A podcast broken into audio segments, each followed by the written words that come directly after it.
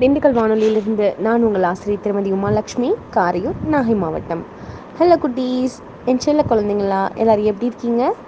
இன்னைக்கு நம்ம ஒரு ஸ்டோரி கேட்க போகிறோம் கவனமாக கேளுங்க.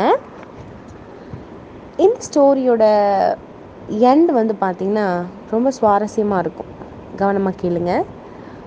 ஒரு ஏழு விவசாயி அவருக்கு நாலு பசங்க நாலு பையன் ஓகேவா மகன்கள்.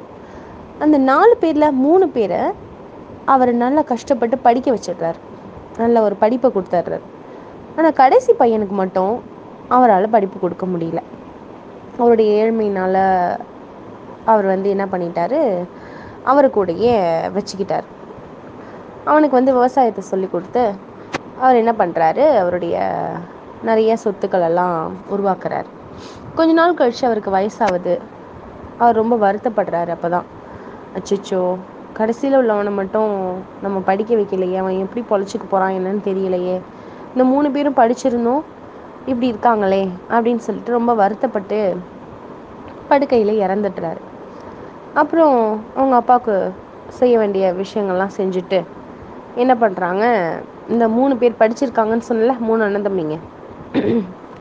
அவங்க சொத்துக்களெல்லாம் பிரிக்கணும்னு முடிவு செய்கிறாங்க அப்போ கடைசி பையனுக்கு ரொம்ப கஷ்டமாக இருக்குது என்ன அப்பா இறந்து கொஞ்ச நாளில் சொத்து பிரிக்கணும்னு நினைக்கிறாங்களே அப்படின்ட்டு எனக்கு எந்த சொத்தும் வேண்டாம் அப்படின்னு சொல்கிறாரு உடனே இந்த மூணு பேர் என்ன பண்ணுறாங்க சரி உனக்கு போனால் போகுது நீ இந்த தோ அதாவது ஊரை தாண்டி ஒரு வெத்து நிலம் இருக்குல்ல அந்த நிலத்தை நீ வச்சுக்கோ.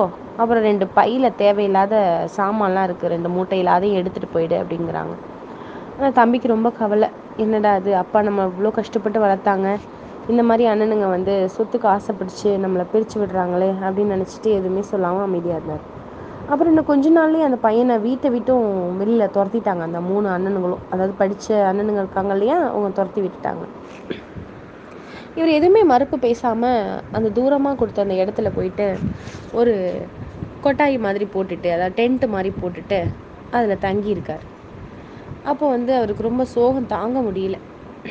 சரி என்ன ரெண்டு மூட்டையில் இருக்குன்னு போய் பிரித்து பார்த்தா மாங்கொட்டைகள் மட்டும்தான் இருக்குது இதை வச்சு நம்ம என்ன செய்ய முடியும்? சரி இதை வந்து நம்ம பதியம் போடலாம் அப்படின்ட்டு போயிட்டு அந்த நிலத்தை தோண்டி வச்சா அந்த நிலத்துல மண்ணெல்லாம் ரொம்ப இறுகி போய் எப்படி இருக்குது ஒரு ஒரு விவசாயம் பண்ண முடியாத அளவுக்கு அந்த நிலம் இருக்குது அப்புறம் அங்கே வந்து கொஞ்சம் குழந்தைங்கள்லாம் என்ன பண்ணுறாங்க டெய்லி வந்து மாடெல்லாம் மேய்ச்சிட்டு போகிறாங்க மாடு என்ன பண்ணுது அங்கே சாணம்லாம் போட்டு எல்லா இடமும் வந்து உரமாக மாறிடுது. ஒரு நாள் மழை நல்ல மழை. அவர் ஏற்கனவே மாங்கொட்டைகள்லாம் விதைச்சிருக்கார் இல்லையா?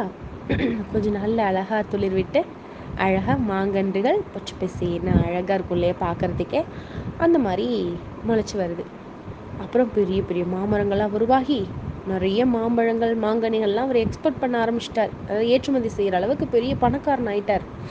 ஒரு நாள் அவர் காரில் தன்னுடைய அதாவது கார் மட்டும் இல்லை வீடு பங்களா அப்படின்னு நிறைய சொத்து அவருக்கு உருவாகிடுச்சு. அப்போ போகிற வழியில் ஒரு மூணு பேர் வந்து ரொம்ப சட்டையெல்லாம் கிழிஞ்சிட்டு ரொம்ப சாப்பிடாம ரோட்டில் நிற்கிறத பார்த்துட்டு காரை நிப்பாட்டுறாரு. நிப்பாட்டி பார்த்தா அவங்களோட அண்ணனுங்க. அதாவது சொத்து ஆசை பிடிச்சவங்க. அந்த பணங்கிற விஷயத்த வந்து ரொம்ப என்ன சொல்கிறது அந்த சின்ன தம்பியை கூட விட்டுட்டு பண ஆசை பிடிச்ச அந்த மூணு அண்ணனுங்களும் பணத்தெல்லாம் செலவழிச்சிட்டு கஷ்டப்படுறத பார்த்ததும் இவருக்கு ரொம்ப தாங்க முடியல.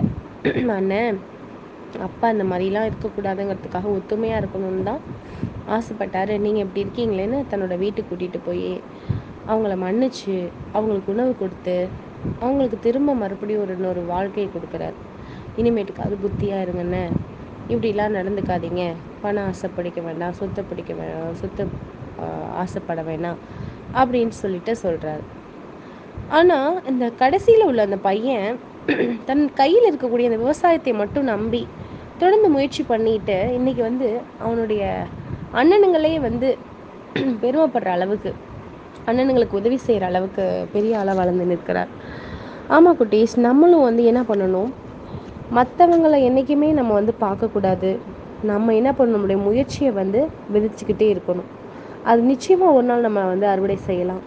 ஸோ குட்டீஸ் நீங்கள் வந்து படிக்கிற விஷயங்களாக இருக்கட்டும் எந்த விஷயமா இருந்தாலும் தோல்வியோ வெற்றியோ தொடர்ந்து முயற்சி செஞ்சுக்கிட்டே இருங்க.